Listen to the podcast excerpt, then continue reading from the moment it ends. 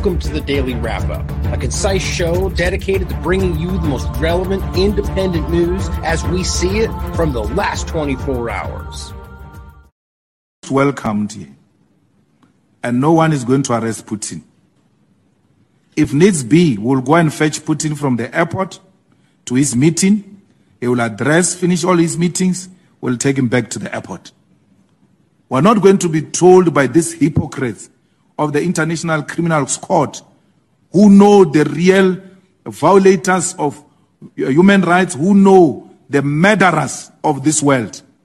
That former uh, premier, uh, uh, prime minister of uh, Tony Blair admitted that they made a horrible mistake when it comes to Saddam Hussein. They've not been charged today. Bush is still there. They've not been charged till to date.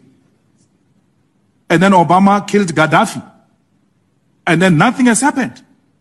We're here today with Libya being destroyed and unable to recover because of America. We know very well that where NATO gets involved, those are terrorists. We know very well where the US says we are going in to uh, install peace that place will never know peace as long as America has visited that place. So we don't want uh, ICC's hypocrisy to apply here in our country. Friday, April 7th, 2023. Thank you for joining me today. Very, very limited time, unfortunately, for a thousand different reasons I'm not even going to get into. Camera doesn't work, then the mic doesn't work, then I'm logged out of half my platforms. Who cares? We're going to keep doing it no matter what. Probably the same people we just talked about making sure independent media can't do what it needs to do today. But limited time in general, I have to be somewhere at a specific time that I'm going to make sure I'm on time for today. But I wanted to make sure I went through some of this stuff. The reason I'm saying this to start instead of just ignoring that is that I'm going to cut some of this stuff out today, unfortunately. Uh, the World Vaccine Congress I'm going to get to since I wasn't able to the last time, but you'll you'll see what I mean as we go through. I'll probably skip certain things that I was going to wash out, including this transgender Canada video, which is really interesting. But we're going to go through a bunch of important stuff today, as always, that I just needed to bring to you. Now, what you just saw was a South African representative speaking on something that literally everybody everywhere knows. Only some people just don't want to admit it. Others pretend it's not there for political reasons. Others just simply don't care about human life and will take whatever's in front of them to achieve their ends. And, you know, and then of course you have the the reality is that most of the people in the world today are very, very clearly seeing what the United States government is, and that's not the country. That is not you as an American. That is an entity, a government body that has taken control of something that we pretend you have control of.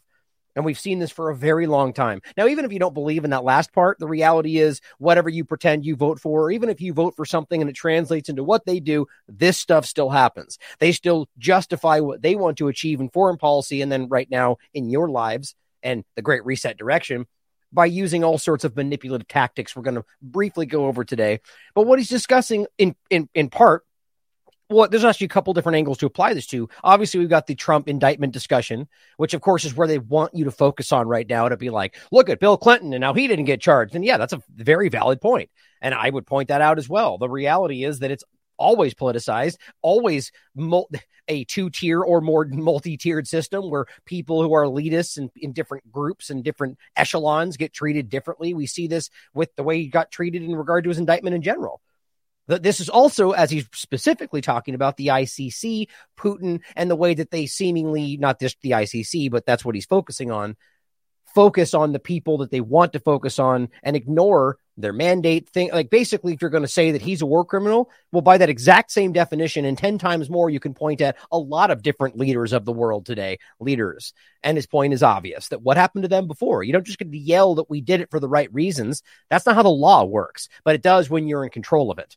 You see, and he's pointing out that we know this stuff about Blair, Bush, Obama, Trump, Biden, all of them, if we can see that.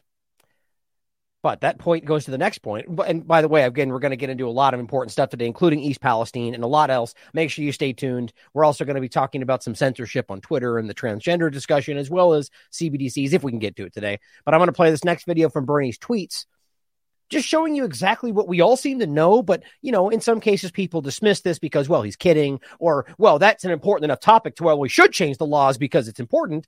You'll see what I mean. This is not just, oh, uh, oh, actually, let me see, make sure I wasn't uh, showing this. Oh, I was just talking about it anyway. Here's the tweet that I got it from Concerned Citizen. To go to the next one, this is the tweet, the the image, the video we're about to play. This is Biden speaking reasonably recently talking about how well if we, if it's legal we'll do it if it's not well we'll change the law and do it ha ha ha ha ha right yeah it, it's actually a joke but it's not a insincere joke that is what they'll do now well you can justify it by saying that the, the thing they want to accomplish is just that important well that's just simply a personal opinion and a perception Plenty of people argue that, you know, abortion should be allowed. Plenty of people argue it shouldn't be. And of course, people will argue to the death that that's what people should be allowed to do. You see, everybody believes their opinion is the most righteous and the most correct. The point is, this is how people view your government if you're in the United States, and they should, because they'll whether they believe it's the best and most righteous thing, and therefore they don't care about the law, or they just say that so they can circumvent the law. Does it really matter? Shouldn't it matter that we're trying to be better than what we're pretending other bad guys are in the world and using that to justify legal action against them? This is how people see us because they should. Excuse me. Damn it. Them, the government. Even I fall into that trap. You and the country, the people of this country, are not the government. Yes, that's what the government comes from. But to pretend that the government needs to be defended because it is the country, that is a big trap that we've all fallen into. If it's legal, we'll do it. we'll do it. If it's not legal, we'll figure out how to change the law. Yeah, guys, and that's not just Biden. That's Trump. That's Obama. That's all of them. That is how this game is played because it's not really about what you think it's about. Now, on that same note, two days ago was the the anniversary of the of the day in 2010 when WikiLeaks Julian Assange released Collateral Murder, a video showing a U.S. Apache helicopter murdering 12 people in Baghdad in 2007, among them two Reuters journalists. It's amazing to me that a lot of people don't even know this and would push back and say that can't be real. That didn't really happen. Yeah, it did. And guess who's actually in jail because of that? The person that committed the crime the people that shot the missiles, the people that allowed it from the top down, or the person who exposed to you that all of them broke the law. You'd be correct if you voted the last one, and that's Julian Assange. He now faces up to 175 years in prison for exposing to you that your government are criminals. And this is how he gets rewarded for that. On that same note, here is an example of exactly that same point about how why the world realizes that this is no longer about, you know, maybe bending the rules to achieve freedom. This person asks, rightly, of course, and people will say, but that's a Russian account. Okay, fine. Then you think for yourself, right? Does does it matter that it's because it's a Russian account that that's how you want to perceive it, that therefore the statement means it's false? If you think that, you're already lost. It could be false, and so could your government statements. The point is you look at information as with an open mind with objectivity and ask yourself whether it's correct, regardless of who says it. This person writes, Why is an American meeting with a German to discuss the fate of African nations? It's a valid point. Undersecretary Victoria Nuland, you know, very trustworthy person, right? Pleased to meet with the state minister from Germany. Katja Kuhl, okay, and she's challenging to the uh, to basically a peace process in Ethiopia. I mean, that's a valid point, is it not? Where is the leadership of Ethiopia? Why are they meeting? Well, because you can argue from some long sort sort of like you can argue different, you know, I don't know, like the United States has supposed to has control influence over Hawaii, over any number of, you know, in uh, Puerto Rico, any of these areas where just weirdly we still pretend like it makes sense. They just control those areas. Shouldn't they have a right to sovereignty? And yeah, they should. The point is that's not how the world actually works. It's called, you know, freedom fighting and nation building when it comes from the good guy side, and it's called, uh, you know, uh, uh, occupation and control and sur- surreptitious, you know, whatever else they want to throw in if it's the other guy's side. The truth is, it's the same thing, but they don't often do it in the same way. Right. I have an issue with any foreign country trying to strong arm anybody else into achieving what they want. Now, there's two things to be said here. In one side of it, you could argue that there's a difference between offering a country a deal that completely is in the best interest of the Russian side, US side, whoever's conducting the deal, or China side, but also is beneficial to the nation that they're giving the deal to. And then when they make that deal, even if it's counter to your adversary's agendas, it doesn't mean it's bad for the nation making the deal. You see, the US government would love to, to point at all these alignments with African nations and China, let's say, and say, look, we can't let them be in control. But it's not your decision. If you can prove they're breaking the law and prove that they're strong arming somebody like you often do around the world, then let's talk about that. But what I can see is countries making uh, advantageous deals with foreign countries that the U.S. government doesn't like. Now, if we're more concerned about that, pre, you know, U.S. preeminence and their control because that is a means to an end to freedom, as opposed to just literal in the moment actual freedom and sovereignty, then you are being manipulated. Bottom line is, we all need to point this out. And this person just says, better just let Russia decide. Thank you for making my point. Right? Because it's more concerning to you that Russia might be influential in this point, in this decision, than to actually allow this country to make its own sovereign choices. Right? So you don't care about freedom then. You don't care about democracy. You like screaming those words to pretend to say that, well, we can't let Russia take control. Who's to say that's even going to happen? You see, that's the assumption. Now, I'm not saying that's I, the idea of trading one controlling power for another is not what I'm talking about. But you argue that we have to be controlling because they might do it if we don't. That's just a game, and you're childish if you walk right into it because the only government actually doing this right now is the one you're looking at, marching around the world and doing this to, to the degree that it's easily provable. Ukraine is an excellent example of a proxy version of that. Now, to talk about Ukraine very quickly in regard to, you know, Nuland and the overlaps and the whole damn thing, let's make sure we also realize that it's obvious and easy to prove that they're lying and know that they're lying about how these things have gone forward. Like, a, uh, you know, the, the war for freedom in Ukraine. Well, here's another example. And again, here's, I'm going to skip this video. You can, whoops, watch this for your, watch this for yourselves. It's, it, you, he's, it's, this is what he's talking about. Yet again, prank, you know, the pranksters, they're calling them. So people in Russia, for all I know, this is a state government operation. Wouldn't change the fact that he, on the record, admits that they lied to you. And this has happened many times. Now, sometimes you've seen these like comedians on TV channels that step in and make this happen and call heads of state. And it's amazing they fall for this, right? Where is the security level? Aren't they supposed to vet these people? They just get a phone call directly to the head of state and they go, Yeah, didn't you lie about that? It's kind of ridiculous. But the point, and this speaks to the lack of, you know, they're not as omnipotent as we like to make some of them out to be. His point is bottom line, pretending to be former President Petro Poroshenko, Poroshenko, they, they basically asked him specific questions. They discussed with him how together they managed to remove Yanukovych and how the Minsk agreements were just a way to pump weapons into Ukraine. You know, the thing we're not supposed to say. And he goes, everyone thought it was Putin who was playing for time. No, we were playing for time to strengthen Ukraine. Listen to it for yourself, guys. Because behind the scenes, when you're not supposed to be on the record, well, they all openly know this stuff. Even if they pretend it's for a greater good because you're too dumb to understand why this is what needs to happen. Doesn't matter though, is it? Does it? They're lying to you. And then the truth is, it's not really for some greater good because we're watching this play out. We're watching who it is they're actually arming in Ukraine. They're not the good guys in the situation. Not to say that there might not even be a good guy in the situation, or to we should point out that there might not even be a good guy in the situation. But the bottom line is the worst of the worst that I can see, and that is my opinion, is exactly who the U.S. government and the rest of the West is arming in Ukraine right now. That's not to say that Putin good guy, Ukraine bad guy. It is to simply point out that they're openly telling you who they are, and the uh, everything, the government, the United States media apparatus, all of them were telling you this moments before this began, and they just switched their narrative, and we're not supposed to see that. They're terrible, terrible, bad people, man. And it's, it's very obvious. And here's the most embarrassing part about this. So, as not just Joe Biden, the United States government, has continually been for decades arming these very, very dangerous people in Ukraine. Built them, actually, from the very beginning. Look up Project Aerodynamic because it's important to understand. People always laugh at me that I seem to grab this every time I bring it up, but you know that a lot of times. That was weird. That was weird. That's strange. So, but you guys know a lot of times that, like, you know, a lot of the show is off the cuff for me. I just bring up things that pop into my head and so on. But to point out that this, you know, Project Aerodynamic was the CIA operation to build this exact thing in Ukraine, just like they did in Afghanistan for the same purpose when this was first in, designed was to fight the Soviet Union. It just now it's just developed into continually to fight Russia, but it's the same game and it's their own documentation. And it's openly written down. That's how easy these narratives are. If you just care to look for yourself, as opposed to buying what they tell you things say, you'll read it and find out, yep, they've been doing this. They built this for that very purpose and they're still doing it. But think about how embarrassing it is. First of all, Joe Biden, the president of the United States, writing an op ed for CNN. I got to admit, that's pretty pathetic.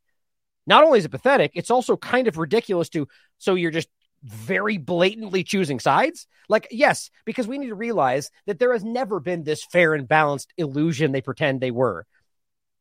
CNN, Fox News. Remember when the the moments ago they were screaming, "You're crazy to think they weren't Democrat and Republican channels." Like they were just, we're just, we have our leanings, but we care about freedom. And actually, they're now blatantly showing you who they are. That they only promote these or that. So here's Joe Biden stepping in again as the president, going, "Well, yeah, CNN, that's the one. We're Democrats. Either way, Joe Biden, to fight anti Semitism, we must remember, speak out and act. You know, says the guy literally arming the most obvious embodiment of the very of Nazism, neo Nazis, fascism, anywhere you look in the world. And yet here he is on a prominent, if you can even call it that, one of these garbage mainstream channels, openly saying, here's how we need to fight anti Semitism. Now, let's obviously let's make sure we also point out that anti Semitism is an, an old school example of altering the definitions of words, seeing as how a Semite is not a what we the, the, Palestinians are Semites. So, how in the world can it only be anti Semitism against a Jewish person? And of course, understand it's only certain Jewish people, because if we start pointing out Ethiopian Jews, you'll find out very quickly they don't consider that the same thing. These people are the worst people out there, guys. I'm talking about the ones using politics and racism and bigotry to control your life when they're the ones embodying the most of it. Yes, I am specifically talking about the Zionist regime in Israel, not Jewish people alone, but it does include some Jewish people. It also includes a lot of other people, including Christian Zionists from this country. These are terrible, dangerous people that are openly arming the people in Ukraine and acting like they're fighting what they actually spout constantly. And as I point out here, as Speaker McCarthy meets with Taiwan president, you know, a very, very hugely stated red line from China, just like the very clear, clear stated long, long uh, stated red line from from Russia in regard to Ukraine joining NATO. You know, the, they're just actively doing all the right things for freedom, right? Or are they actively poking everybody in the eye and trying to achieve what they claim they're trying to stop? You can decide for yourself. But as I said, there's really only one rogue government that is actively violating sovereignty, crossing red lines, and violating agreements rampantly around the world. You know this if you're honest with yourself. It Doesn't matter what the reasoning is if they're violating agreements, breaking rules, ignoring UN mandates and treaties and everything else, as soon as it matters to them and the agenda. You can scream that it's all for freedom all you want. The truth is being laid bare, and the world sees it, guys. This is all about escalation. Now, on to Israel. Robert just wrote about this on the 5th. Why is Israel attacking Syria nearly every day now? Every single time, this is a war crime. There is no way around it. There's no declaration of war. You don't just get. I mean, any other government doing this anywhere in the world would be called out for it, and Israel is too. Is too. The point is that the international body is seemingly too afraid to say anything, and the U.S. government stands up and defends it every time, showing you what they really are. At the very least, hypocrites. But he wrote something I wanted to read you really quickly because this is continuing. And then we're going to talk about Al Aqsa to begin and then get into some censorship discussion. Perhaps the most concerning development in recent days, Robert writes, has been the U.S.'s decision to reposition its USS George H.W. Bush aircraft carrier closer to Syria. Now, this is all, which you'll read, you'll I'll write, read in a second. This is all coming off the recent little skirmishes the, before what happened just recently in Alaska, Aqsa, excuse me, and and the the drone and everything else. But what you're going to see very clearly is how this game works. The average person doesn't see anything what the corp other than what the corporate media present to them in a very limited, truncated version of what really happened. Lies, basically. So the really interesting thing is what you'll begin to see always is it's very frequently, if not always, their own actions that become the impetus for why they need to take more action. How in the world does that work? So you do something, they respond, and then you point at their response for more action, which then continues to be a thing, right? That's how this works. But the only one, but again, to point at where it began is kind of how this works. Now, of course, it always ends up pointing, you know, the, the media points at where they want you to see and so on. But I digress. Let's go back to this. According to Deputy Pentagon Secretary, Press Secretary Sabrina uh, uh, Singh, Quote, increased attacks from IRGC affiliated groups, Iran, targeting our service members across Syria. Okay, well, is that because Iran, first of all, assuming we know this is Iran affiliate, well, it's it's a it's a fine line realize, of course, in Iraq and Syria there are groups that are ideologically aligned. That's one thing that are not necessarily just Iran, but there are also Iranian groups that are welcome in Iraq and Syria because they're allies. The only people illegally doing things in these countries are Israel and the United States and the ones supporting them. So, first of all, an affiliated group does not necessarily mean the way they want it to sound. That could literally be the PMU. That is part of their military, not Iran, but in this country. But then on top of that, if it was Iranians actually on the ground, there's no crime there other than them just saying we don't want that. Well, guess what, Israel, United States, it's not your call. You don't get to decide these things. Except they're trying. And, and by de facto, they do because they're forcing it in, but they're the ones being rampantly lawless. But it's saying that they increased attack, the increased attacks from those groups is why this has happened. But they're the ones that initially carried out these attacks, which triggered this kind of back and forth response. And on top of that, no matter whether you agree with that or not, this is the only country illegally occupying the area. So, by international law, they are the ones illegally occupying. So, anything in response, or rather just because of that, is armed rebellion. That is a legal, according to the Geneva Conventions, they have that right. So, there is no, they fire for, you're there illegally. Nothing else matters. Same with Palestine, occupied Palestine. But he goes on to say, this this here is referring to an escalation, the whole skirmish they're talking about, that started in late March after a drone strike had killed an American contractor. Which, by the way, we still have yet to find out if that's just like like it was the last time this came up. Some person who's not, you know, a person who a week ago got an American citizenship for some kind of intelligence reason that they have located here that's not an American, really. I mean, I shouldn't say it like that. If you have citizenship, you're an American. But the point is, this is more of a game being played. And they say American contractor, and Americans think an American part of the military when it turns out it's some it, Mossad it, operative that has, you know, U.S. citizenship because they just recently did so. Like, that's how this game is played. Either way, we don't know is the point. And it's weird that that's been kept quiet. So we should be asking whether there's even actually an American contractor. But it says, and injured a number of service members to which President Joe Biden claimed a right of defense and directly ordered missile strikes on eastern Syria. Right? Because it makes sense, right? You have things happening in Iraq, so you bomb Syria because they did this? No, because it's all this, it's this ongoing broad thing against our bad guy Iran, which they don't have to prove anything. No declaration of war. You're illegally occupying both countries and you have a right to defense. Everybody sees what's going on here, guys. Their power structure is dying, and now even it's becoming even easier for people to point out how criminal this is. That's like that's why the South African representative is just laying it on the table. These are bad criminals. They are they've murdered heads of state and nobody cares. Trump literally assassinated Soleimani at the airport or just outside the airport after he showed up at their behest on a diplomatic mission through Saudi Arabia, of course, and they murdered him. The guy who was actually fighting ISIS, not the fake version that the US sells you. It's kind of mind blowing. My point is, people can see this now. His right to self defense, that's the Bethlehem Doctrine. That means that that's the Israeli, UK, US Bethlehem Doctrine, which basically cites that they can just bomb people, kill civilians, should they think maybe there might be something that's building against them. They even it's even clearly discussed. They don't even need actual evidence, just the previous indication that they might be acting. Think Iran and the and limpet mines and the boats and all that that blew up out of nowhere because Bolton lied to us all, and it ended up being Iranian boats in their own harbors. That's all they need. They just hype a lie, and it gets so spun out of control that nobody even thinks to look further. In the corporate media, of course, because they're not real journalists. Anyway, he goes on to say the U.S. claims that the drone was of Iranian origin and launched by an Iran backed militia, not specifying which one. Of course, they then never prove any of that. Did it even exist? But these are real questions we should ask. But even if it did, what is it, an Iranian drone? Did you prove that Iran did it? Could it have been a Mossad using an Iran technology? Could it have been anybody else possibly manufacturing that? Well, yeah, that's an obvious possibility. But you see, it doesn't matter. Even if it wasn't even a real drone, they could just say that and move forward. That's all it really matters, guys. Why we don't demand that they prove these things before people get killed is kind of staggering. Interestingly, in response to this, the Syrian Arab Army and allied militias then decided to open fire on a number of U.S. bases and are located in northeastern Syria.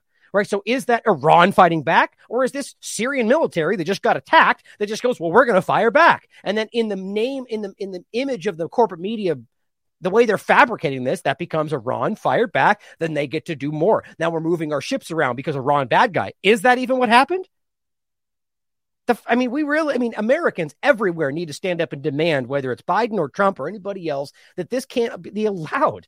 And it also shows you how Congress is just, lo- whether they ever cared to begin with, are it's Congress is just meaningless at this point if this can happen without any kind of approval.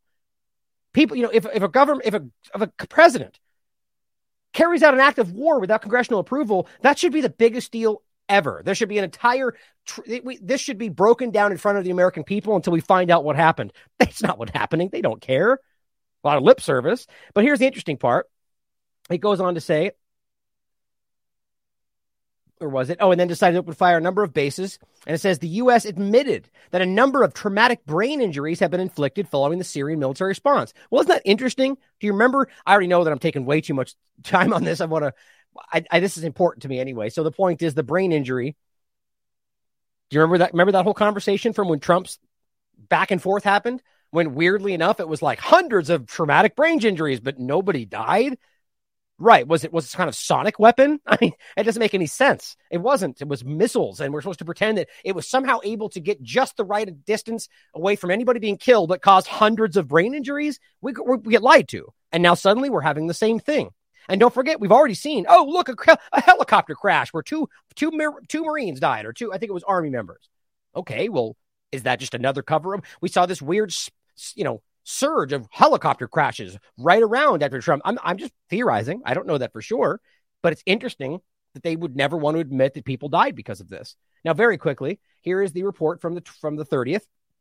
Four attacks on U.S. forces in Syria resulted in at least six traumatic brain injuries, and only this one contractor of unknown origin died. They say. Well, here's the older report, and this goes back to the first version of, of when Biden was in office. So each time, actually, every time this happens, they report traumatic brain injuries, weirdly, with almost never any deaths, except this one contractor the last time. I guess they decided to stick to the story. Four U.S. members, this is in 2022, on, in March or April, excuse me, are being evacuated for minor injuries and possible traumatic brain injuries following the early morning attack on the eastern in eastern Syria on the base right? And then and then let's go back even further, 2020, same game. The issue has gained more attention since a rocket attack, which again, a rocket attack, you know, the rockets that have no guidance system, half the time that have they, and we're supposed to pretend that this was exact, this is what was done. Anyway, just, I don't buy it. No casualties were initially reported, but later brain scans showed more than a hundred service members had TBIs. Remember at the time, time Trump downplayed it, calling, "Oh, a couple of headaches," which even the military pushed back on. I just we're being lied to from everything, from every angle. Now it looks like at this point, in my opinion, it doesn't even matter if you give your life for your country; they'll just lie about it and say you died in a car crash, died in a helicopter crash. That's my opinion. Obviously, I've made that very clear. But either way, this doesn't really add up to me. Back to this point, last part of this article, possibly here is that Washington is planning direct strikes against Syria with the USS George W. Bush, which they could claim as a retaliation to the return fire, which is seems seemingly how they're setting this up as is normally the case when the U.S. is trying to justify its illegal occupation of Syrian territory, it begins using the excuse that it's fighting ISIS. And suddenly, that's being said again. You know, I, I always make this joke. It's very kind of ISIS to just suddenly not, you know, they've been staying very quiet and patiently waiting for their turn again. You know, nothing's been being done this whole time as they've been waiting for the U.S. to give them attention again, right? Now, suddenly, now that it's useful, guess what? U.S. CENTCOM released a statement on Tuesday claiming they had killed a senior ISIS leader in Syria. What a perfectly timed, organized. Really? Certainly possible, I guess. It's nice that they just wait in line for their next turn to be shot at. My God. Watch, I, I, highly recommend you watch the Al Qaeda documentaries that James Corbett put out to understand where the, the truth is about this. But then we have the Israel's side in regard to Al Aqsa. Now, the point before we go past this, realize that the Israeli government has continued to bomb Syria as well, as well as the United States. So this is not a one-sided thing. They just continue. The narrative circulates and changes, but what continues the same is their continual bombardment of this country illegally, and plenty of others.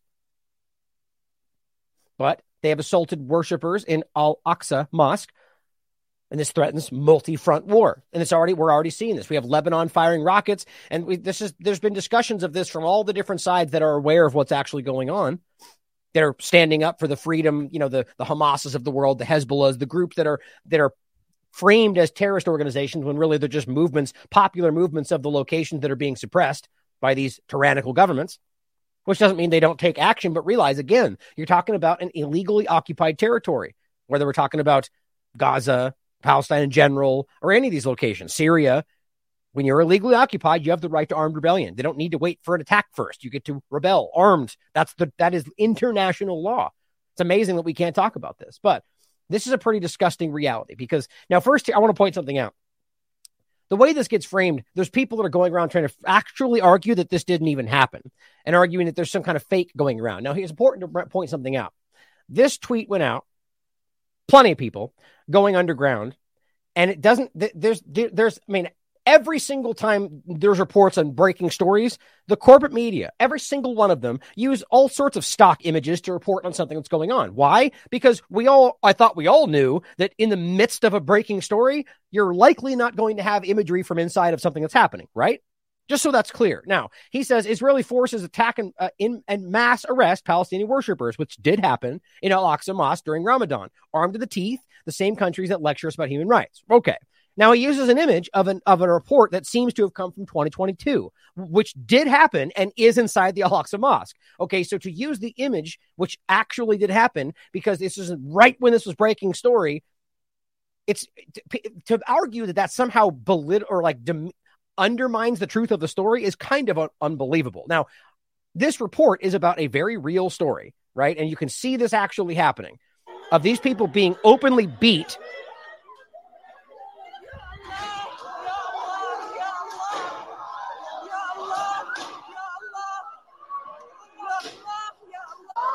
There is no explaining that. Right? They, their story is that there were people rioting inside the mosque. That's not what happened. I recommend you read this, this article to understand the full picture. Now, as I understand it, according to Robert and the information he gets from the ground, that we're talking about an arbitrary time that's been set two times a day inside the mosque. Right? Now, not to get too deep into history, which does very clearly matter. The prophecy around the Temple Mount, all the conversation, right, about how this is supposed to be destroyed and rebuilt as a you know a, a holy site for the Jewish people. Now, that's a belief that's very very clearly held and been written about and talked about a lot.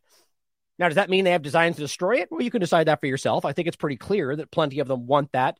Either way, right now, it is a mosque. Now, despite the fact that it is considered, if not the one of the most holy sites for, for Judaism, as well as Christianity and a lot of different religions, including Muslims, Right now, it is a mosque. Okay. So the argument that we should somehow be shutting this down two times a day to allow people into a mosque to essentially pray, like in, in this case, I was going to show you this one here, which is, it says right here that Wednesday morning's incident drew condemnation from across the Arab and Muslim world. Jordan's Ministry of Foreign Affairs condemned the Israel police actions in the strongest terms, and called on Israel to immediately remove its forces from the mosque. That's what we're talking about here. Jordan, and understand, Jordan has the, the custodianship over the Temple Mount. And yet Israel is essentially just ar- just arbit- just claiming control over it, which is seemingly how this works. And the US doesn't care. Even though that's against the law from a lot of different perspectives. Now, Jordan having custodianship, they're calling this out, saying this is this is a, a crime against humanity. It is. But it says Egypt's foreign ministry, meanwhile, condemned the storming of the mosque by police, saying it has caused numerous injuries among worshippers and devotees. Now, oh, back to my point. So they're arguing that they close this down for two times a day and, and force everybody out, despite it being during Ramadan. The mo- you know, if you don't understand, this is just a very holy time for Muslims and during a time when they're supposed to be praying. So this is an arbitrary time at in a in a in a mosque for Muslims where they're suddenly going, nope, we need to allow the Jewish population in here because you know the bottom line is it's it's arbitrary and it's set to create conflict. Now, even if you disagree with that, then they push in during these times and people are praying, and you can prove this with countless amounts of video and testimony. They then just argue that they're rioting inside the mosque and come in without asking or saying and just start firing rubber coated bullets. This is actually what happened. throwing in tear gas. And then you saw the group sitting on the ground, huddling, trying to hide beneath plastic chairs with t- tens, tens of people, tens of IDF in there beating them with clubs. That is actually what happened. And the media just blindly says, let's all call for peace. Well, these clashes are about keeping peace, and the IDF's trying to maintain peace.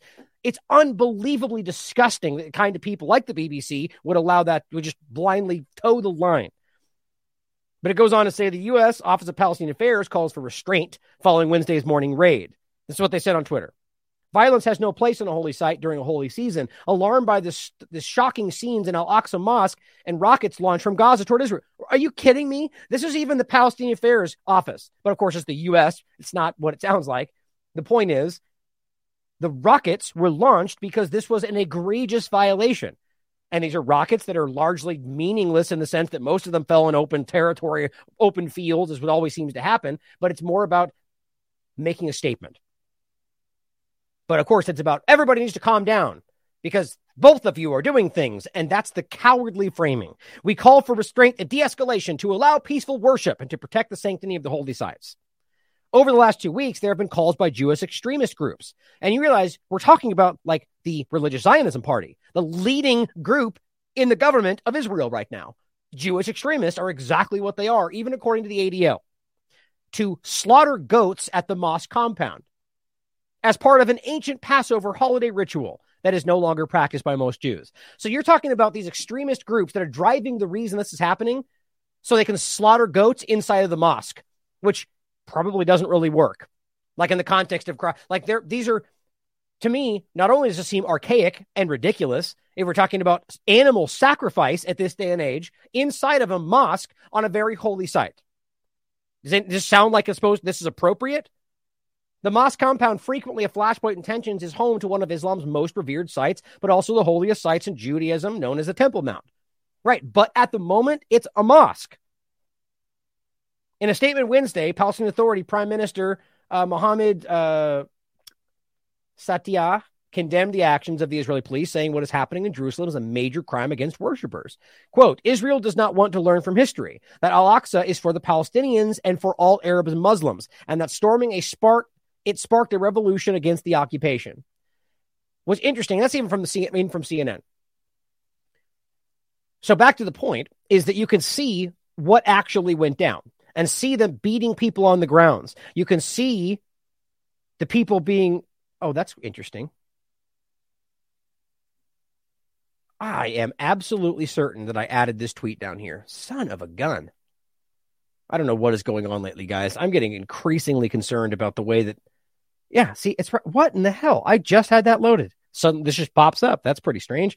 Well, in any case, you'll find a bunch of different videos. I'll show you a couple of next. The last one is this is being hidden by Twitter. I mean, do you realize how many gr- gory, nude, and different things we see all the time on Twitter from corporate outlets? But suddenly, when it's about times of Gaza, showing you just a cut on the head. I mean, I shouldn't belittle it. It's a, it's a, it's serious. It seems to be hidden by Twitter because, oh, you know, it's inappropriate. Seriously? Well, what happened is that these the this is the what they did to people who were simply in prayer. That's where we are. Now here were some of the things I posted. I just want to show you a couple more. This is what Israel occupation forces have done to Al Aqsa in the last 24 hours. Storming in, you can see the grenades popping off. And look, look for yourself on even their videos. You point out a riot you, they're supposed to be quelling. You're not going to find it. All you're going to find is people leaving, people being attacked, people staying and trying to pray and being beat for doing so.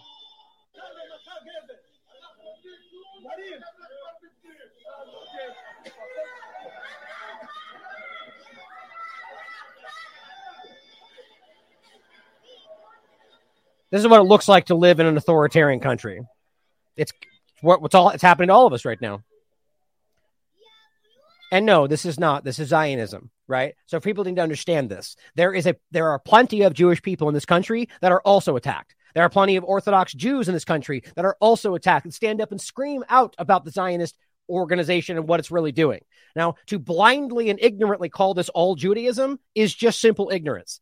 You cannot deny the fact that there are Jewish people that call out what the Israeli Zionist government is doing. I don't care if that's 1% or 50%. If it's anything, then you're ignorant for calling this all Judaism, period. It is Zionism. Now, yes, that includes Judaism, but it also includes Christians and plenty of other people that also practice the Zionist mentality, right? I mean, my God, if people can't get that by now, then you're choosing to remain ignorant. Now, what's happening here is this is continuing, right? This is the next day. This it's continuing into today.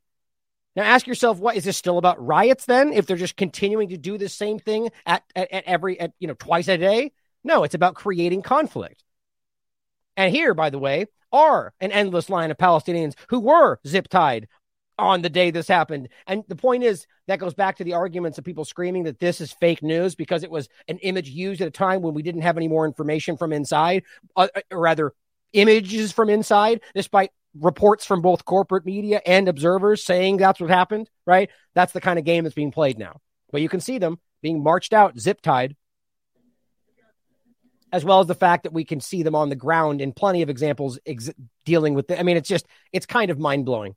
It really is. Now we can see that Lebanon, as Robert predicted, is, is in fact using, is, is essentially making a statement. Now I asked him about this. There, now the reports are conflated. Some say missiles, some say rockets. At the end of the day, Robert was arguing that this was meant to just be a symbol, uh, uh make a statement, not take the kind of action that would drive Israel to feel they needed to respond with missiles in kind. Right. Nonetheless, they apparently filed dozens of missiles. I hear a lot more from some reports that did, you know, as you can see, hits hit and land and cause, you know, conversation at the very least. I'm not hearing any reports of death or anything like that. Either way, it's a big deal to see Lebanon and other countries who are making the statement that they're siding, rightly so, with the occupied force. Now, here, this is after this, or rather in between the recent ratings of today and what the, the Al Aqsa raid we just showed you. And this is a, a, colonial settler shooting a Palestinian child. Why? And you can watch it right here.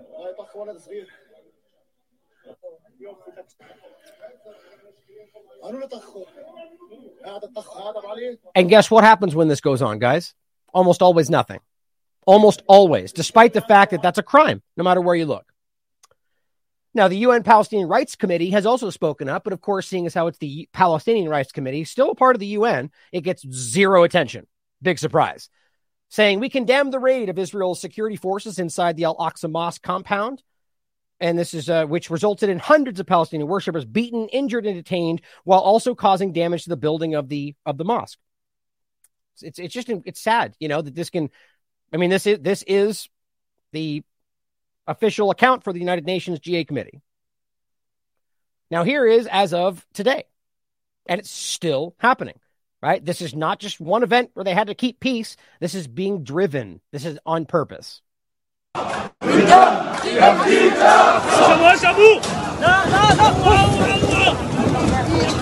Right now, clear, clearly a riot, right? When they're just simply chanting in a place they're supposed to be allowed to be, and suddenly, and you get, you know, they all raise their batons and everybody runs away. Clearly, they're rioting, right? now. the only riot is being done by the IDF.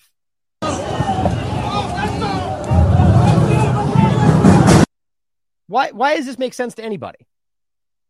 Right? This this is a violation in every in every possible stretch of the imagination. It's it's incredible that it's being ignored by the very people yelling that they care about freedom, right? Now, AZ, I just added this last minute, by the way. I haven't confirmed this, is reporting Saudi Arabia just decided to end the war in Yemen, according to Reuters. And it looks like, yeah, right here is the reporter's link, which is why I like AZ including this. Saudi led coalition lifts more restrictions on Yemen's imports. Now, whether this is actually going to happen, I just, I find it really hard to believe. I really do. Now, this is just, as always, we've seen numerous examples of this where they basically say peace talks and so on. And then the moment the Houthis, the, the, you know, the, the rebel factions decide to try to go along with the agreement, the, the Saudis push in and take advantage. And then the U.S. government doesn't call that out. And when the Houthis fight back, they go, oh, they violated the peace agreement. It happens every time. So I'm not hopeful. Call me a pessimist, but we'll see what happens. If this is a sign of Saudi Arabia getting closer to China and, and Iran and, and Russia, of course, which will be framed as the worst thing ever, except if it seems to be amounting to less war, you explain for me how that's a bad thing, right? What this seems to suggest, if that is what's happening, is that move is removing the need for these unjust illegal wars of vengeance and and, and starvation right but but yeah call me call me a, a conspiracy theorist we'll see what happens I really hope that comes to an end. One of the most gruesome and ongoing starvation campaigns, and I guess you can call it a war, that I've ever seen, that everyone seems to try to ignore. Now, censorship. Quickly blow past this. I want to just quickly point out that Johnny Vedmore is pointing out that he is, his opinion is that Rumble has communicated with YouTube and gotten his video taken down, which is very compelling. He, he gave me, he explained this to me, and it does seem to be very suspect. He says the video was on YouTube for ages, was up for on YouTube for a long time. He uploaded to Rumble, and the moment he hit the publish the publish button and it, it was published on Rumble, he immediately got a notification from YouTube saying they took us down and gave him a strike. Interesting timing, I must say. But you can read about it for yourself or watch the video. It's an important video. It's this is uh, Johnny speaks about the well the Wellcome Five, W E L L Wellcome Trust, and so on. Interesting. I just I don't I, I'm very concerned that we're being set up to have the rug pulled out from Rumble, just like it was on YouTube, the moment that's necessary. But on the note of censorship, I found this to be very telling. This is from April 1st. Twitter's open source code actually reveals, shocking, US government can intervene with recommendation algorithm, essentially proving what Dr. Uh, uh, uh, shoot, I'm blanking on his term right now. Dr. Um, hold on. That's frustrating. I just don't. I don't want to say his name wrong. uh, Dr. Shiva. That's what it was. I for some reason I was blanking on his name, but Dr. Shiva has been speaking up about this, as you guys have seen, saying that he can prove that the F, the, the, the FBI backdoor is still there, even under Elon Musk, and he knows that. Now, what's interesting is they put out the source code part of it, telling you, "Don't worry, the rest is coming." Yeah, I've heard that before. Where are the Fauci files? What happened to the Twitter files? Oh, you, what do you mean Twitter files? What was that? yeah, we're all moving on to something new. Didn't you know? Yeah, you mean when it didn't actually happen? No source material, no real verification, bunch of screenshots that really just amounted to what we already knew? Yeah, big surprise. Well, anyway, I hope it happens still, and I'll say I'm wrong when it does. I don't think it will. Same thing. Here's some of the code. Not all of it, though, despite that being the promise. And turns out it shows you, as he writes, we um it says we needed the government when needed, the government can intervene with the Twitter algorithm as of right now. He's saying that, in fact, Twitter ENG even has a class for it. It's called government requested. Check all this for yourself. Now, he, uh, let's see. I had this was highlighted. Let's see where it says. Um, oh yeah, the follower to follower point. Main point was he identified factors that impact whether or not a user will make the for you. This is all just different ways that you're ranked and upgraded, downgraded. What's interesting to me too is that this is talking about a reputation score. I mean, isn't isn't is that not just social credit? just an early version of it. But he announced uh, the release of the code on Friday, but ultimately gave some. And he says the rest will follow. Yeah, I mean, again, we've heard that before. Maybe he means it, maybe he doesn't. Who knows? But he says discovery of the government requested intervention option in the code follows revelations from the Twitter files. Very interesting the way this is being framed. It's like they can't stop framing this all as the you know, Twitter saving the day. But wait a minute. How do we not take a moment to realize if that government requested backdoor concept is still there? He knows that and has allowed that. At the very least, allowed it to be there still. So why is this about some kind of like the way it's being framed is almost like we're discovering that Twitter was never on your side and we're trying to fix that? I don't see that anywhere. I don't even see it. I see this this being picked up by somebody who knows what they're looking at, and then it becomes a story. I'm not seeing any conversation about this on Twitter. Point is, yes, they still have an access to the Twitter right now and have the ability to downrank, upgrade, manipulate your stuff on Twitter under Elon Musk as of right now. Well, I guess that'll just be the next thing we blame on somebody else and the old FBI Twitter employees that are still causing a problem. How long until that excuse stops playing? Well, interestingly enough, we're seeing more in very fun and enjoyable ways watching legacy media get downranked and manipulated in the same ways that other people have been for a long time. Now, I caution against this for the same thing I said the other day. Yes, it's fun to point out how you see these high level, high opinionated, you know, very high opinionated of themselves platforms that are suddenly being, you know, given a taste of their own medicine. But it still amounts to suppression and censorship, does it not? Just because it's justified because these people have been doing it to others, that's the same thing as every other conversation. We are being incentivized to to enjoy and almost promote the very thing that we moments ago were saying wasn't acceptable, right? Even though it's being done against people that we can all agree are at least part of, you know, if not part of the government, being influenced by it. but be careful. This is this is what's the right term for this? Um, po- um poisoned. I don't know. This the, the point is this is not genuine in my opinion. But NPR CEO has been has slammed Twitter for labeling its account as state affiliated media, which I love. I really do.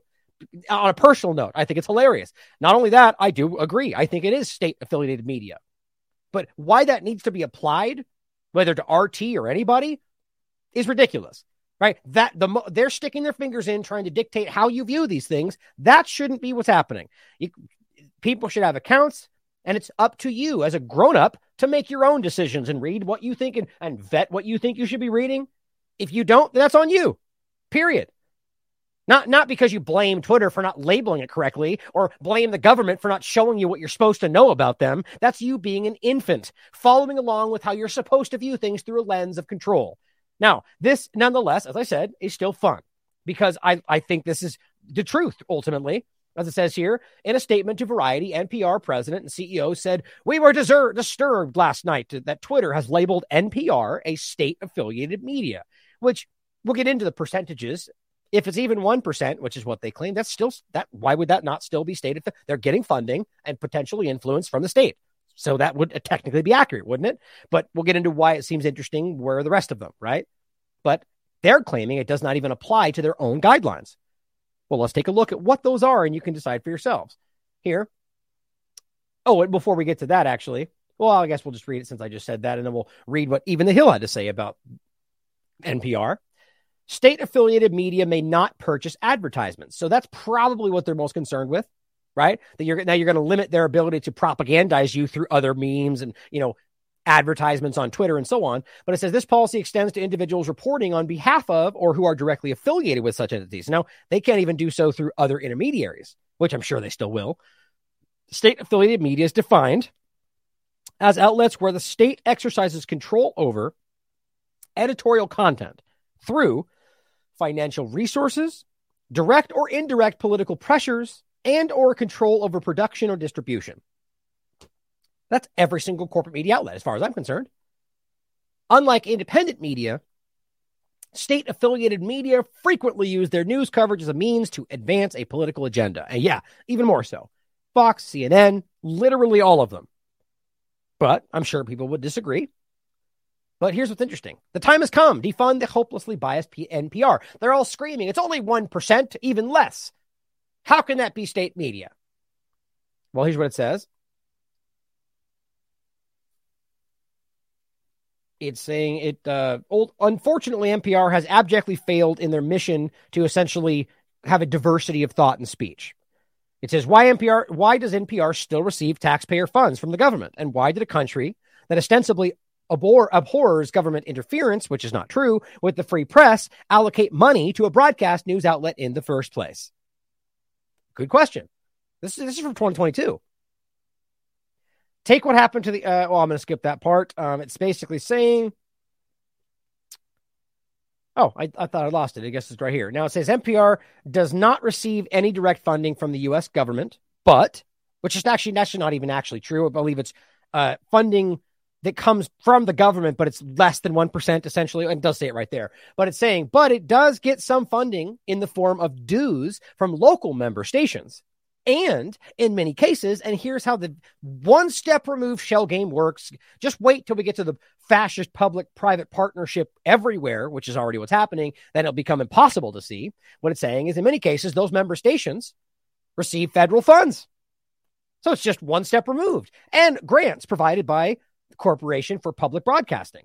In 2021 alone, CPB appropriated nearly $70 million in grants via member stations. So, what the point is, you can argue we only get 1%, but the, the bulk of what you do get from these other stations, they're the one that money comes from the government. So, it's just one step removed. And it says federal funding is essentially is essential to public radio's service to the American public, according to their own website. So just to be clear, they're saying that funding from the government, which we're kind of disputing right now, is essential to what NPR does. Presently, it says, quote, NPR receives funding for less than 1% of its budget directly from the federal government, but receives almost 10% of its budget from federal, state, and local governments indirectly. Now, that's publicly stated. How much you want to bet when you really get nitpicky about it is probably most of it. That's my opinion. But this is according to influ- influencewatch.org, which rates NPR is a left of center outlet. But it says, so if that's the case, why exactly are taxpayer dollars involved at all?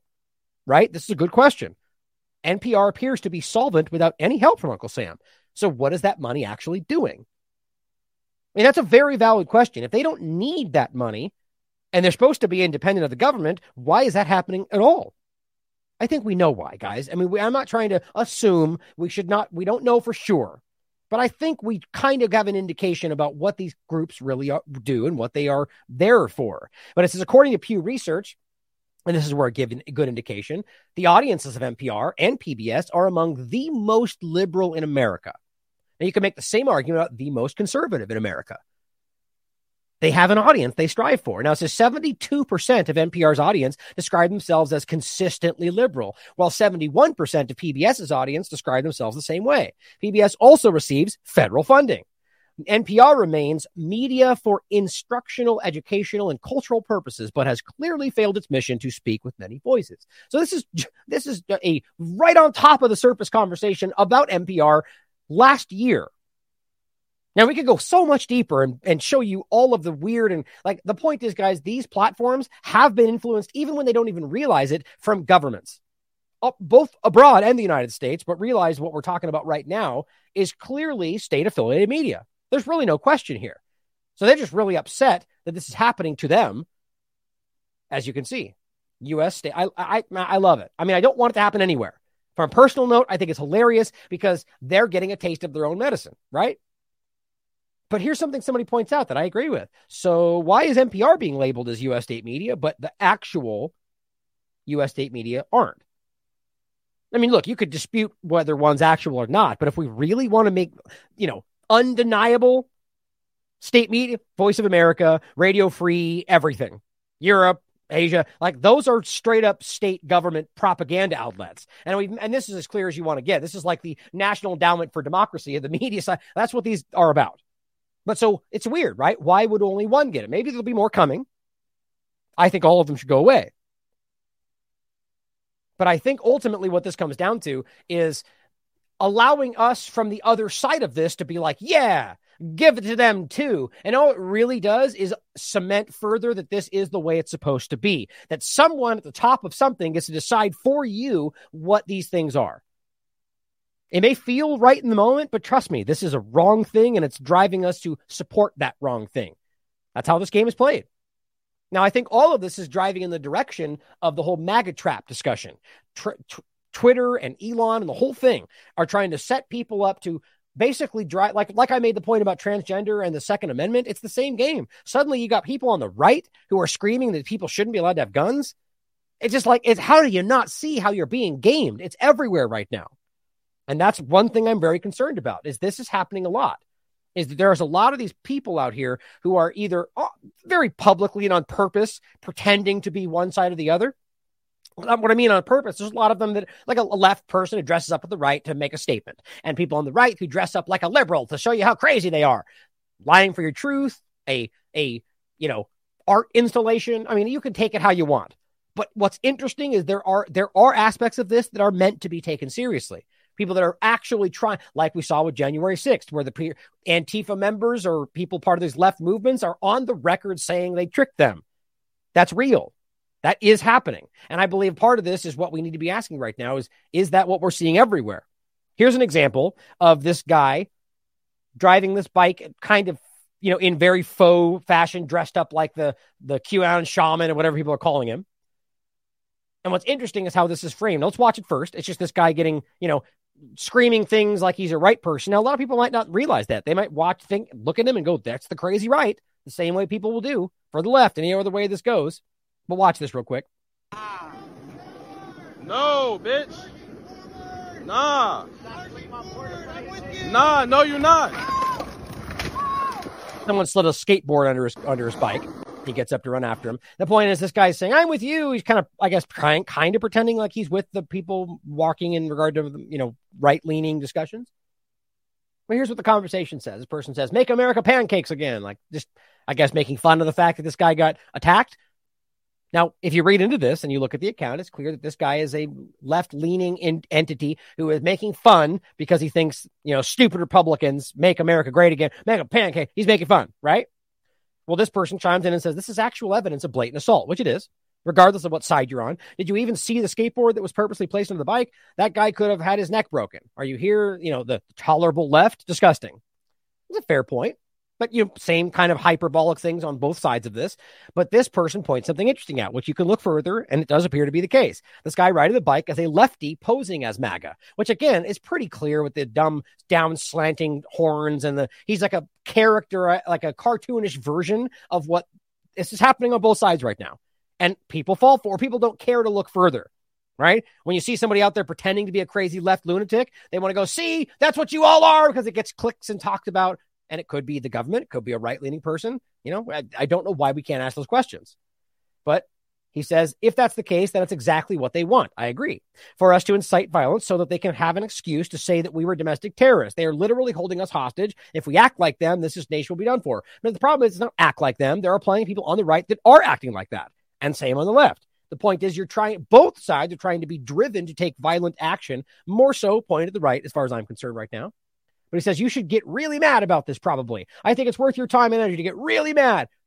So just basically proving his point, right? Exactly. Now, the point here is this is somebody who does appear to be a lefty pretending to be somebody in the right. And, you know, yeah, screw, you know, it, people just don't care. They're falling into this trap. Here's one you probably all saw.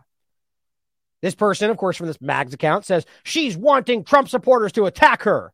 Now, as far as I can tell, that doesn't even seem to be the case. Apparently, this person has been doing this in this area for a long time, like long before this recent surge of back and forth politics. But nonetheless, what is this actually supposed to be? The point is, here's how people are taking it. The right, and again, in quotes, whatever they're calling the right today, says this is a typical left wing nut trying to instigate violence. Certainly could be. The left, in quotes, says this is the right wing pretending to be the left. Certainly could be. Those not lost in the two party illusion say likely the government trying to get both sides, both lost sides, to attack each other. Now, I'm not trying to say that those that can see through the two party illusion are all, you know, like better than, and we see how dumb they all are. Like, to some degree, if you're still trapped in that, I do feel that way. If you can't see past how obvious this is being played, I don't think you want to. Nonetheless, it doesn't mean we have a lock on everything that's going on. And here, I think what's interesting is this very well could just be somebody who's not involved in any of it, just making an interest, He's been making the statement for a long time. Or it could, in fact, be one of those possibilities, all of them. But here's what I want you to think about. This person makes a great point. This is just a, I'll just read, I'll just tell you. It's, I don't, as they say, it's not really from Mark Twain, which I'm not sure, but the quote I've heard before, right? If you take 100 fire ants and put them in a jar, and you put 100 black ants in that same jar, and you leave them there, now, again, I don't even know this is real. It's just it's an analogy. Then, then nothing happens, right? But if you take that same jar and put both hundred of ants in there and shake the jar violently and set it back down, well, they'll begin killing each other. Now, of course, inside the jar, the fire ants think the black ants are the problem, right? The black ants think the fire ants are the problem. But the real point is that the person who shook the jar is the one who's actually the problem. That's how we have to be. We have to view what's going on today, guys, that we're being shaken right now. They're trying to drive you guys against each other. And if you can't see that, you're to get played. Now, watch this person really quickly and we'll, and we'll kind of make a couple points about it. Why are you going in here and calling uh, all the white people in here racist? No, I'm calling them dumb Republicans. No, you're calling them racist. Yeah, you, because you call the white all men white racist. people are racist. All white people, all are, white racist. people are fucking Why racist. are you trying to instigate violence right now? Because I'm black and I like violence. Yeah? I'm an animal. So I'm an animal. I'm a black animal. I'm a black animal. Let's kill all white people. Now, is she trying to make fun of the extreme nature of the left? Or is that a, a, left person who really thinks that? Or is it a right person pretending to be what the left thinks? Or, you know, I mean, think about how crazy this is. And yet it's it everyone's taking it exactly how they want and nobody cares to look further. That's how this game this is being put in front of you and everyone's taking the bait. Now, one of those things could very well be true. But what's interesting is that it seems that this, and people are commenting about it. Somebody has been doing this for a while. Saw them in New York at wall before all of this, doing this before it, and so on. But uh, there was one thing. Hold on, what you say? I like violence. Yeah? I'm an animal. So I'm an animal. I'm a black animal. Nah! I'm a black animal! Let's kill all white people! Yeah, baby! Biden 2024? Biden 2024? All right, Joe Biden, these are What a cracker Biden Biden. 2024! Job, First of all, you see my point. So she says it, and the person responds uh, in basically a question, Biden 2024, and then says something else. But of course, this person steps in and just goes, see, see, Biden, this is what you support. That's Biden. Is that the truth? Are you a journalist? Do you care? No, because it's all about getting a click, getting a you know clickbait story that everyone's going to share and talk, which happened, right? Because this is outlandish. Watch.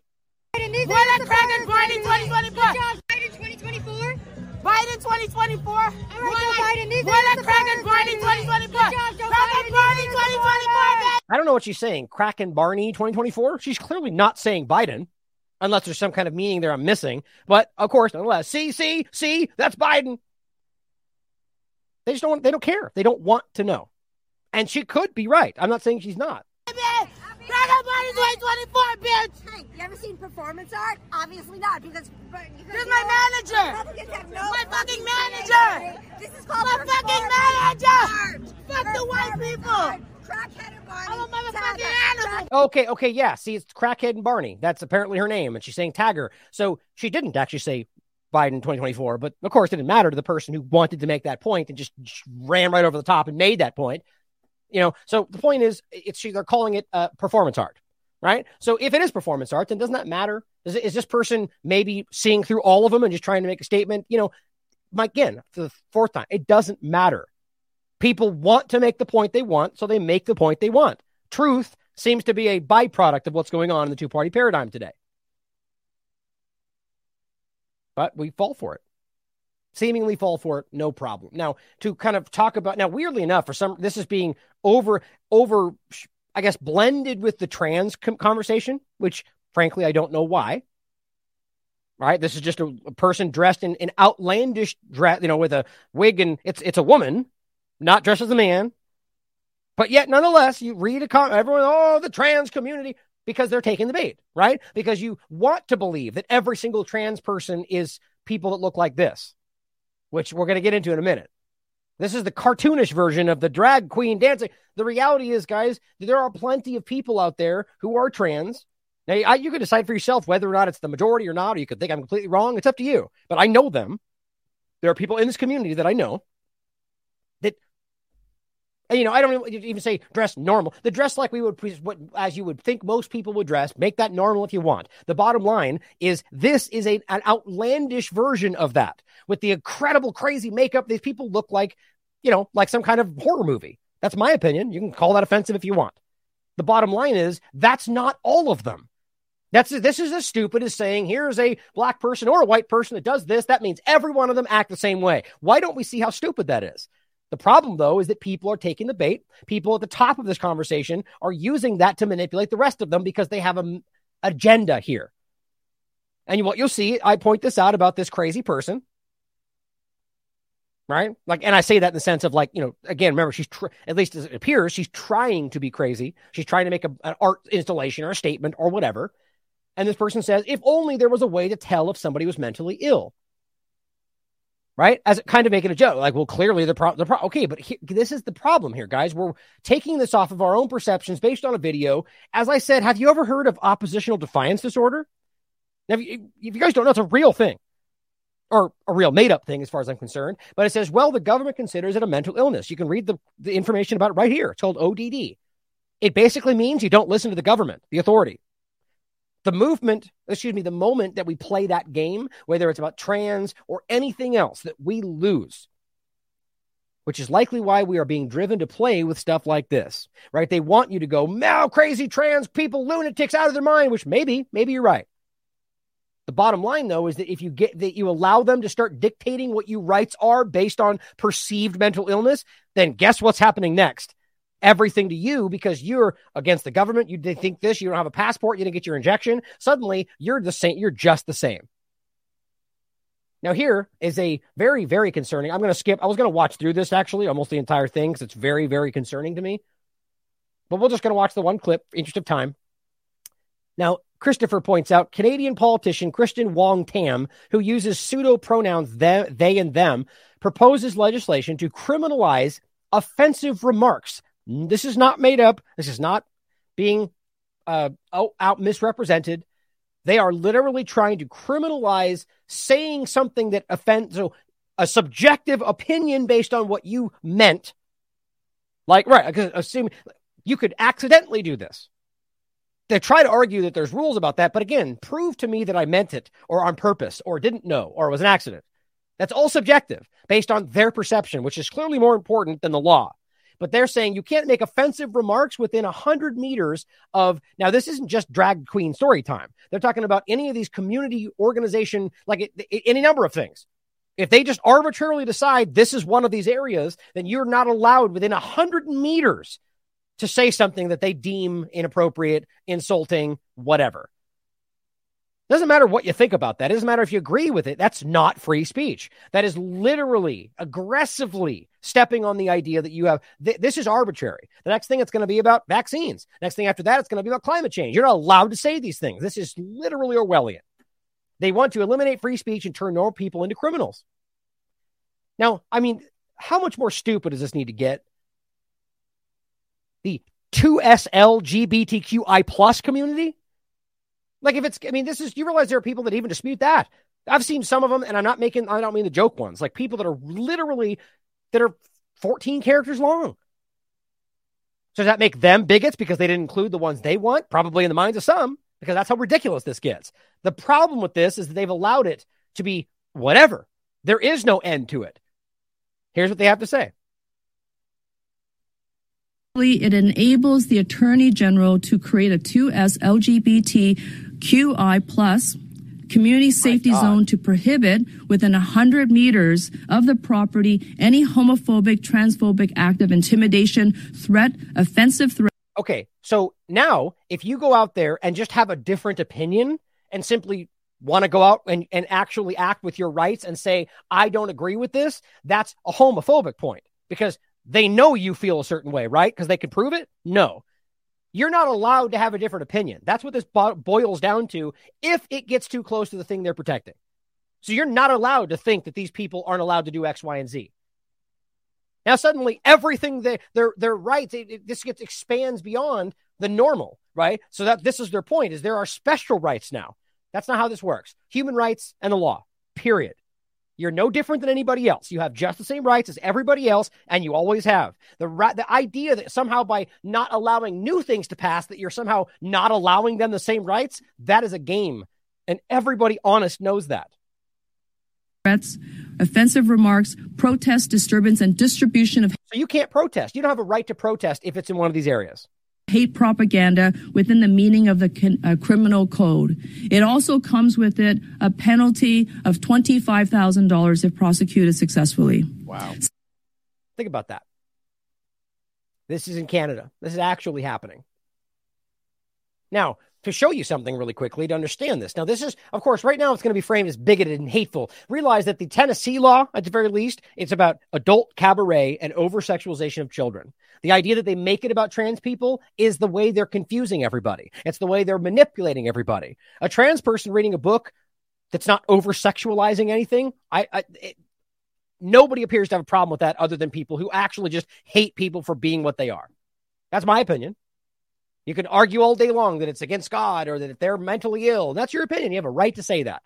The bottom line is the bill, the actual legislation does not meant it's talking about adult cabaret. If you have a problem with a person who may in fact be trans that's dressed like anybody else out in the street reading a book to people, I would I think that's problematic personally. But you have a right to say that. You have a right to stand up and you can have you have a right to protest outside the building if you disagree with it. That's your right. The interesting part about this, though, is that what they're trying to frame is people that are actively saying we don't agree with the over sexualization part of this. And then in some ways, just saying the trans movement is a problem. Well, look, I would be the first to point out that that is sweeping in people that may not be part of what you're saying is this movement, right? But here, let me explain for you why this conflation is even happening. Because there is a game being played. Somebody points this out. Why are people really protesting about LGBTQ material in the children's sections of libraries? Now, you hear that question, someone's going to say, well, because they hate these people. Well, maybe, maybe in some degree. But when you find out that some of these books that are being put in front of your children have wildly sexualized content in them, then you realize, well, the crux of the issue is, in fact, the over sexualization of children. Even if they may not know that. It says, if you don't like graphic, uh, graphical threads, then I'd probably stop reading now. Now I'm going to go through this quickly. Now, the point is, they show the actual make the, the, the display of books that are listed in the child area. Then goes on to literally prove to you that some of these books have really disconcerting things inside of them. This book is it's called This Book is Gay, instructs the reader on how to download gay hookup apps and graphically outlines how to perform multiple sex acts. Do you think that's appropriate about for, from any angle, from any ideological belief to put in front of a child? Right? Would it be okay for a guy to do that? For a man who's a, a straight man to write a book about children having sex act? Obviously not. So why is this acceptable? Because we're being manipulated, guys. Now, that doesn't mean that every trans person wants this. It doesn't mean every gay person wants this. It doesn't mean that every single person, every book about trans stuff is about this. The problem is that we're being played. And what it does is creates the division. It makes everybody on one side who blinds, blindly follows the, the partisan propaganda to hate every single trans person, which they then use to justify you as bigoted, hateful, and aggressive, and potentially violent. Domestic terrorism. That's where this goes. Don't take the bait. On the other side is the same game. Same thing. Now you can look through this for yourself, guys. It's pretty messed up. Not every single one of them, but a lot of the stuff that you'll find in these things bothers me. But as I said, like Gillette's commercial on toxic masculinity, Anheuser-Busch, after, as you might have seen, uh, works with uh, Delaney, Delaney, I think is the, the guy's name, in regard to Bud Light. I don't care. Do what you want. That's their that's their prerogative as a company. But the point is, they then need to take the accept the fallout. It doesn't matter if it's about trans or this or that. It's the it's the equivalent of selling a male product and pushing feminine things. That's not that's not what I'm saying is happening here. But to make it simple for someone to understand, why would you sell? Why would you make a point to push something that is counterintuitive, that literally undermines your business model? Right? Because Anheuser-Busch, they know their core demographic, men. As well as the fact that, as I said, Gillette, with their commercial about toxic masculinity. Gillette is largely a male razor company. Yes, they have women's razors, but you can look at the demographics of what they sell. It's easy. So why would they do that? It's a good question. I said they must have known this would hurt Bud Light's bottom line by ostracizing its core demographic, which is clearly happening. They did it. Here's the result. It is really, is it really just about virtue signaling? Something tells me it's more than that. Now, in this point, I'm not saying that it's wrong for Budweiser or anybody else to make an agreement with a transgender person.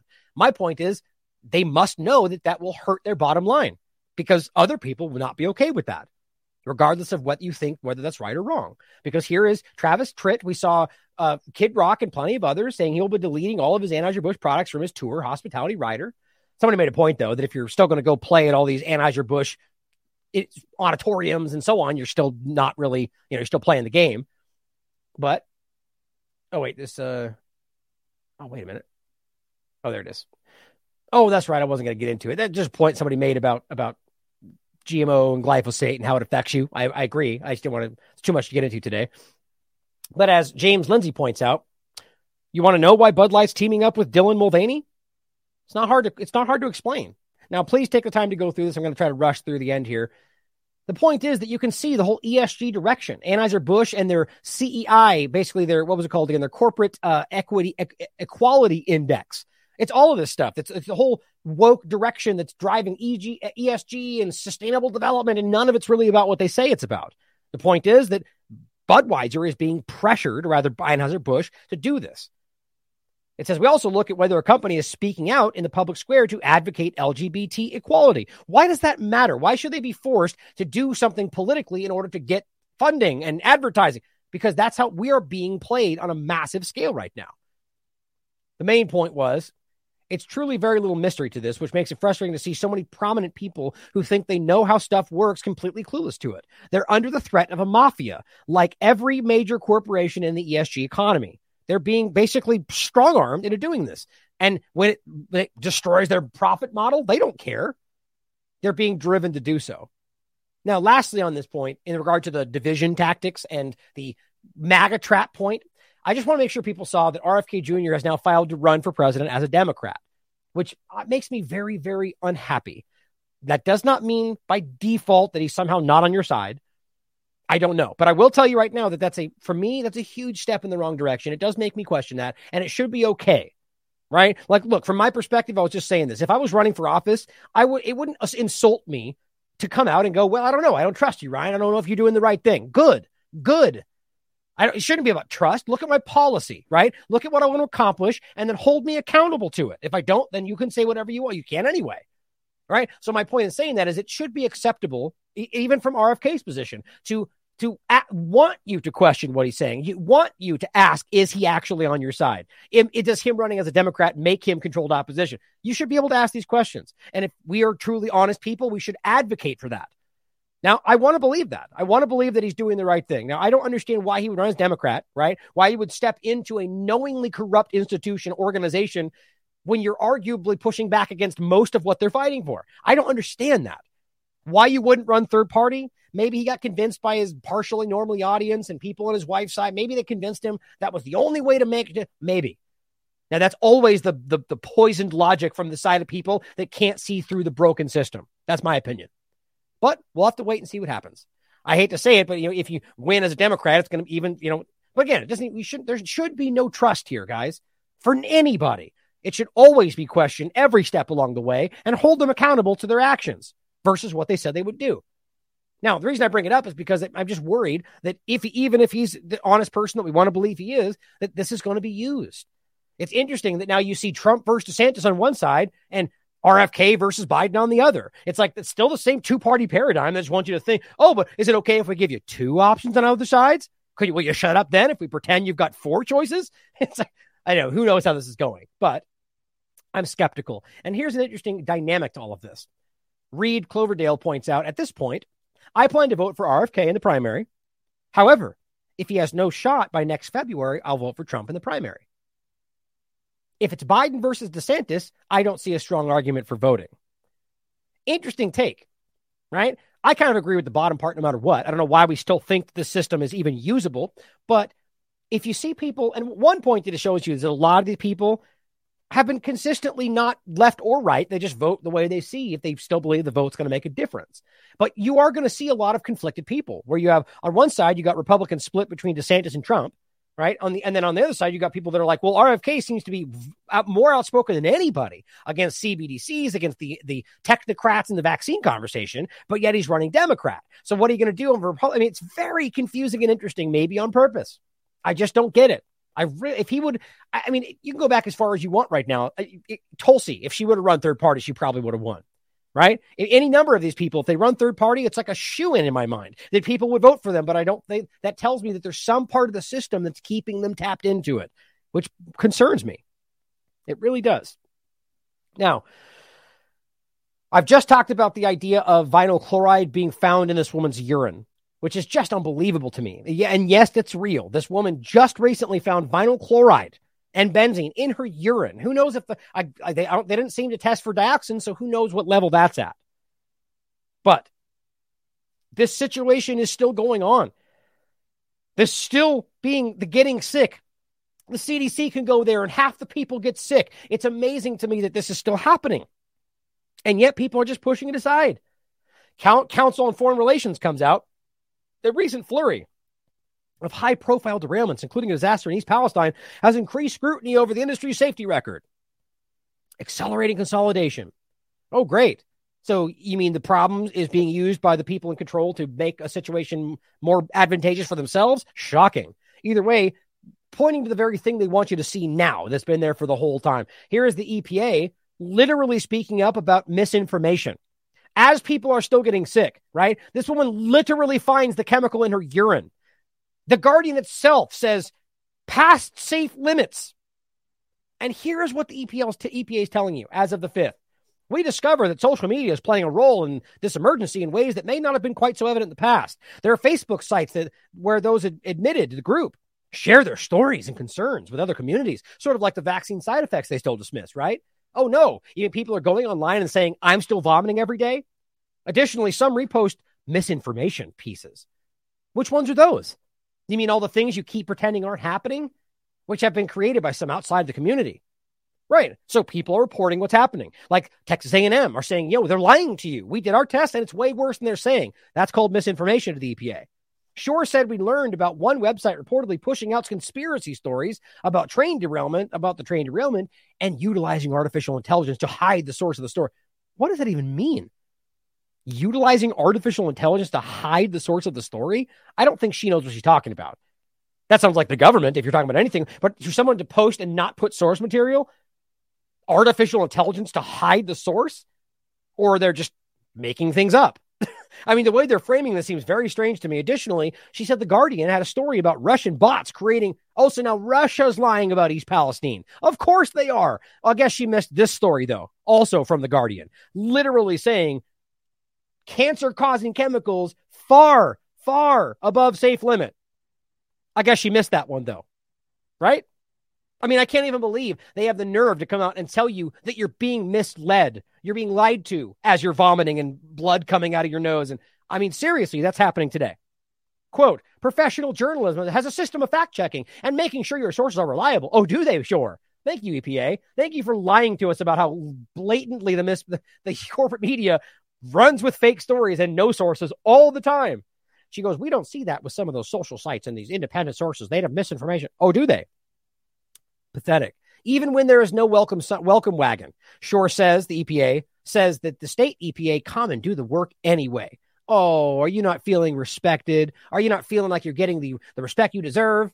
Even when no one's thanking us, we do it anyway. But you're not, though. You're lying and you're not testing and you're gaslighting people. And then you want to whine about not getting respect. She reiterates that the federal EPA will be in the community until residents feel satisfied. That's I, I don't buy that for a second. How's Flint, Michigan working out? Right? How are the other locations of these lied about disasters? And right now they're all attacking you for lying about X, Y, and Z, and you're just going to last it out, apparently. That will include a plan to measure and make sure there's no detection of dangerous chemicals for years to come. Which chemicals, though? We're already catching them lying about everything they're testing for and not testing for dioxin still. Norfolk Railway continues to clean up the site. Shore reports the ball, the uh, blast the ballast and fill and fill dirt has been laid under the, the track. I'm going to go ahead and jump ahead. I'm realizing I'm short on time. More than 10 million gallons of liquid waste have been removed from the site. Oh, okay. You know, the stuff before they've tested. I can't believe they still point that we're moving stuff all over the place. They have still not tested for certain things. And they only even talked about this at the beginning of March. And so they're admitting they moved stuff without knowing what was in it. But you could trust us, though. Shore said Norfolk Southern is exploring additional sites that could receive the waste, including some with the advantage of allowing it to be transported by rail. Yeah, did you read that? Norfolk Southern is going to get paid to move the thing they created. Fantastic. I think things have been working very smoothly, she says. And they're what they're and and and and they know what they're doing and it's moving.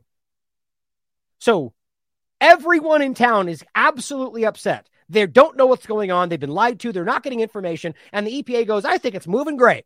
We're doing great, guys. East Palestine City Council recently voted to install a charcoal filter in their water. Right, because charcoal filters can stop PFAS and dioxin? No, no, they can't. Okay, so then you're admitting you still don't care about what the real crux of the problem seems to be. Charcoal filter, as far as I understand it, it can't filter out vinyl chloride, as I don't think. But I'll come back to that. I was looking that up before on a couple different reasons, but that, don't take me on the word on that. That's off the top of my head. But I remembered thinking, anyway, I shouldn't have even said that, but, but a lot of times off the top of my head, I believe vinyl chloride, there was something in regard to whether or not these things can be filtered out, even using certain kind of high level filters. But again, the point is that the charcoal filter is not designed to deal with what we know is there. How does that make sense? Mayor Trent Conaway said it's just it's just proactive, not because you're in danger. It's just to polish the water, he said. Seriously. His main concern right now is finding answers to why some people are still getting sick. We're baffled, guys. We're baffled. It can't be that because we told you it's not, but we don't know why you're still dying and getting sick and. It's a... This is what gaslighting looks like. Despite monitoring numbers of showing levels of chemicals to be below the level of health concern, that's not what they said, though. The residents continue to report symptoms to the very health clinic that was set up by the companies. The same symptoms that they tell you are supported with these same chemicals. The CDC comes and gets the same symptoms, and we're still baffled. We're so confused. East Palestine is going to be one of the great comeback stories ever. That's the EPA. Not making that up. Right now, there are 49 EPA employees, 37 uh, supported by the virtually, additional 30, all these people on the ground, and yet they're still not doing what they're supposed to. I just, I just am so blown away by this story, guys. I'm really absolutely shocked. So they're still getting sick. They're still having all the same symptoms, right? Here is the Guardian telling you it's above those safe levels. They know that they don't care. As we showed you, EPA or the CDC goes and gets sick. Seven out of 15. The, CDC, uh, the CNN goes, we don't know. It could be fatigue. Not a joke. Now, here's Scott Smith from the ground telling you what's actually being found, despite the lies you're being spun by the corporate media. Seen families still dealing with the mess left behind from a derailment two months ago. Some of them have been reporting health concerns. In a story you'll see on just one station, Kelly Kennedy takes us inside some of the testing being done to figure out what could be causing people to feel sick. The Murphy family has lived at this home in East Palestine for the past 22 years. They have a farm, their family's here. They didn't plan on moving, but now, because of this toxic train derailment, they just might. Their family's been sick, even their horses have been sick. So they had some independent testing done to try to figure out what's really going on. Norfolk Southern, your train may have crashed, but that derailed my life. After two months of living in fear and uncertainty, the Murphys are desperate. It's like prying teeth. We just can't get answers. My vision is blurry. Um, I have almost like cognitive issues where I can't remember stuff. I mean, can you uh, even believe that they're this is right now and they're still telling them they're crazy? You don't need to see anything else to realize how broken we are in the position we're in. you you have vaccine side effects that you can admit they, that they can cause, maybe super, super rare, and then deal with them. You're a, you're a lunatic. It's all in your head. And then, oh, you got long COVID that we can prove is in your head? Nope, that's a real thing, right? Here you are suffering exact symptoms that correlate with what we did. Fake news, and we're going to lie to you left and right until they're just hoping you forget. I had a lot of shortness of breath, throat issues. Linda Murphy needed answers, so she went to the doctor. That's when she learned she had vinyl chloride in her urine. According to the CDC, if you ingest vinyl chloride, it should be out of your system within 24 hours. Exactly, guys, and this is the point, which means it's still present. But that it can't be the air, it would dissipate by now. That means it's either in something that she's constantly engaging with or in the water. This is such a bigger problem than anybody's admitting. And yet half the t- you got half the independent media out there seemingly trying to act like this is all a fake story. Why? I don't know. I'd like to know what it means to Norfolk. What does that mean to you? What you did to me. Since Linda and Russell Murphy live more than two miles away from the derailment site, they didn't qualify for testing. But after two months of unexplained medical symptoms, they called in Scott. Right, so you don't qualify for testing, but it's in your urine. Think about that overlap right? So you're supposedly outside the area where it even matters, but it's so f- concentrated that it's in your urine. Smith, Chief Sustainability Officer at Eco Integrated Technologies, to do some independent testing. We have found the presence of a broad spectrum of dioxins and other benzene related chemicals that are typical of oil spills. I met Smith at an EPA resource fair last month. Since the derailment, he's done testing at at least 20 homes. Smith has been in more than 60 disasters. He's working with the EPA and sharing his data. The gutter is a great place to test. The EPA has done some soil testing too. While they EPA around me thing is about the things safe, yet you think the EPA is saying based off their testing everything's safe, yet your testing is telling a completely different story. My testing is about the presence of the dangerous chemicals. I have a great expert team around me of toxicologists, of OSHA experts, and uh, they're coming back and saying these, these are the mere presence of these chemicals is, is a concern. You can't find what you don't look for. Yeah, we're being lied to, guys. Simple as that. Simple as that. The environmental, the EPA says levels of cancer causing chemicals called dioxins are, here's the truth, similar to typical background levels. That's not what other media other media groups are reporting that they said it's safe. That's not what they said. They said, well, it's the same as the already background level. That's the point we keep making. The background level is dangerous. And that's what I think we stumbled into, whether it was by accident or not, that this got exposed, whether PFAS or anything else. They're suddenly going, oh, we all care all of a sudden, while hiding the fact that it is actually damaging. The gap between statements from the EPA and data shared with the public has been a source of frustration. People are still not being told the reality. They final results are coming next week, they said last week. It find it it find it outrageous the EPA is making statements without any data to back it up, said Stephen Lester, an expert. Sampling and testing for dioxins is expensive and can be lengthy. Probably why they're not doing it. Dioxins don't break down, ends up in the food supply. Basically, they're saying the sampling plan only required a very specific area with, they said, where visible ash ended up. But the reality is, we know that a huge area ended up with ash as well as stuff that was not visible that is still a problem. And yet they all just push this to the side, hide it, don't talk about the reality. I'm going to rush through this, but I talked about this both both the EPA sending the facilities where they knew it couldn't be dealt with, as well as specifically talking about clean harbors. And I recorded both. You can look at it for yourselves. Unfortunately, God, I'm so mad I have to rush right now, but I do, guys. I'm going to rush this out. I'll talk about these again, even though I keep putting it in the title. Long COVID scam. Very clearly. Over and over, I keep pointing this out. This is a new one. This is one. This is from today. Here is the JAMA Network from March 30th, and the bottom line is the persistent symptoms and disability that characterize PCC, which is the post COVID symptoms, are associated with factors other than SARS CoV 2 infection, including psychosocial factors. Same thing I've been telling you since this, this one from 2021. Same thing.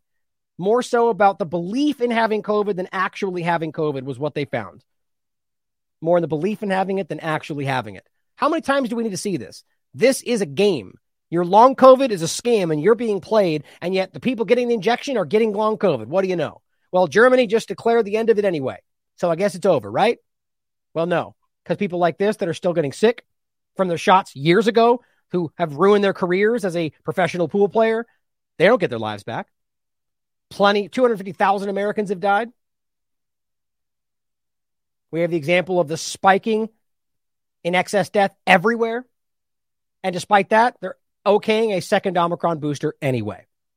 You know, because it's all safe and effective, despite them having a net uh, or meta analysis finding that it was a net harm. But we're going to push it anyway, right? Because trust the science. RSV vaccines being pushed. And this is Johnson and Johnson agreeing to pay $9 million for baby powder because it caused cancer. But don't worry, these ones don't cause cancer. Trust us now until years from now when we admit, well, yeah, it caused cancer. Here's $9 billion. Rock and roll. Well, I'm going to include all this so you guys can look at it. I apologize for the second time now. I'm not able to get to this, but the World Vaccine Congress is a real thing, apparently, and it's being driven right now. It's being grown and it includes everybody you might expect from Moderna to BARDA to people, ridiculous people like Peter Hotez and the White House and DARPA and everybody else. The World Vaccine Congress, you know, it's all for your safety, despite weirdly not being listed anywhere on Wikipedia, despite being discussed all the way since 2004. That's pretty concerning, isn't it? Well, there's plenty more coming your way, guys. I'm going to rush out of here. I got to make appointment, but thank you for being here today. More coming your way as always. I love you all. As always, question everything. Come to your own conclusions. Stay vigilant.